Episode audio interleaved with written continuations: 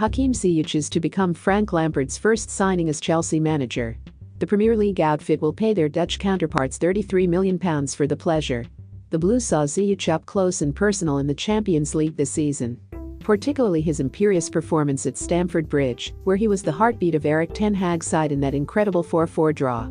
A move away from Ajax has looked inevitable for some time, though Ziyech's choice of destination will raise eyebrows.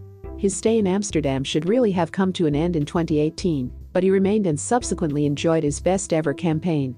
Second time's a charm it seemed last summer, especially given the whole of Europe knew what he's about via Ajax's Champions League run.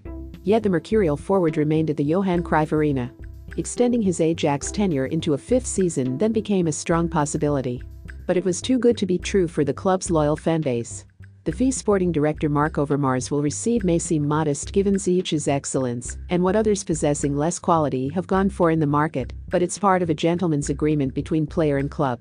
A while back, the powers that be promised they wouldn't price him out of making the next step in his career, and now they have made good on their word.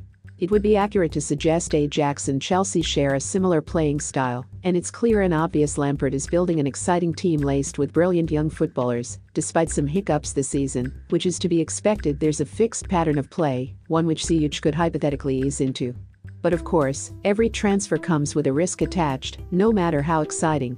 And there's good reason for the Chelsea faithful to be welcoming his arrival with great delight. Ziyech, without meaning to demean an entire league, has simply outgrown the Eredivisie, in the process producing some ridiculous numbers. For example, since joining his present club, he's been involved in 89 goals, scored 38 himself, and created a further 51 for his teammates. It doesn't stop there. The man dubbed Wizard has created 421 chances, which is 134 more than the next best. Now, some are mistrusting of attacking talents from the Netherlands top division. There are those who suggest goals scored here count for less and point to failed alumni in other countries, Afonso Alves being a particular favorite. But it's worth pointing out there are many variables in play. And regarding Ziyech, there's another league in which he's proved his worth, namely the Champions League. During the Godenzonen's improbable semi-final run last year, Ziyech would create 24 chances across 11 appearances, 3 fewer than Lionel Messi, and 10 more than Mohamed Salah.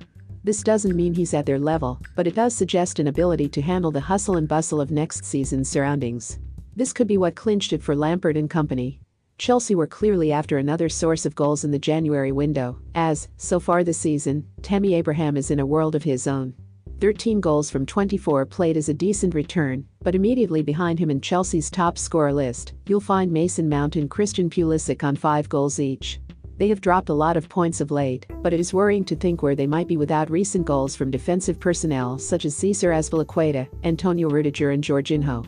Their trigger-happy summer signing could help address this type of issue, either by creating more, better quality goal-scoring opportunities for others, or finishing them himself. No one has produced more shots on goal in this season's Eredivisie than Ziyech, 85, and only Tadic has more assists, 14 to 13. Where Ziyech is concerned, there is a definite willingness to be among or directly involved in the goals. He scored 21 times across all competitions last season, and this is a trait shared by a signing recently made by rivals Manchester United, Bruno Fernandes. For their part, United haven't scored in the Premier League since Marcus Rashford's injury. Both teams will be determined to move away from an over-reliance on their leading goalscorers, something runaway league leaders Liverpool have mastered under Jurgen Klopp, as well as Pep Guardiola's Manchester City though Ziyech and Fernandes are likely to play in slightly differing positions, one stationed from the flank, but with a license to drift inside while the other bombs onwards from central midfield, their roles are somewhat similar. In terms of where to field your key attackers, there's more than one way to skin a cat, it seems. It goes to show how well Ziyech has done in recent seasons that he's effectively seen as a winger, when in truth the number 10 role remains his best position. The conversion really came under Ten Hag, who fielded him in summer 2018, signing Dusan Tadic preemptively signed as Ziyech's replacement either side of a number 9, before the Serbian playmaker himself took on this present false 9 role. His seamless transition could be explained by Ajax's system. He's not really a winger, but a wide forward who loves to operate centrally from the wings. As a central player, he can dictate proceedings like a traditional playmaker, and he makes it look so easy. On the flanks, however, he's evolved into a cross demon. Ziyech can also do his best Arjen Robben impersonation by cutting inside and shooting, which works most of the time. It is suggested Lampard, determined to belatedly sign an Eden Hazard replacement him last month, sees Ziyech as a winger. No problem, given Ziyech's adaptiveness. However, there are two concerns, albeit not huge ones, worth considering.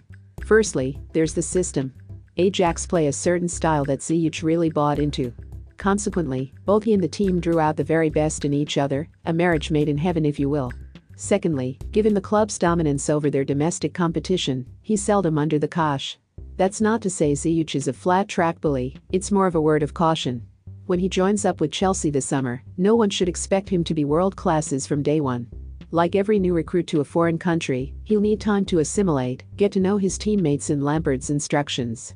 There's no competition like the Premier League, where every game is played at a level he's only experienced a few times before.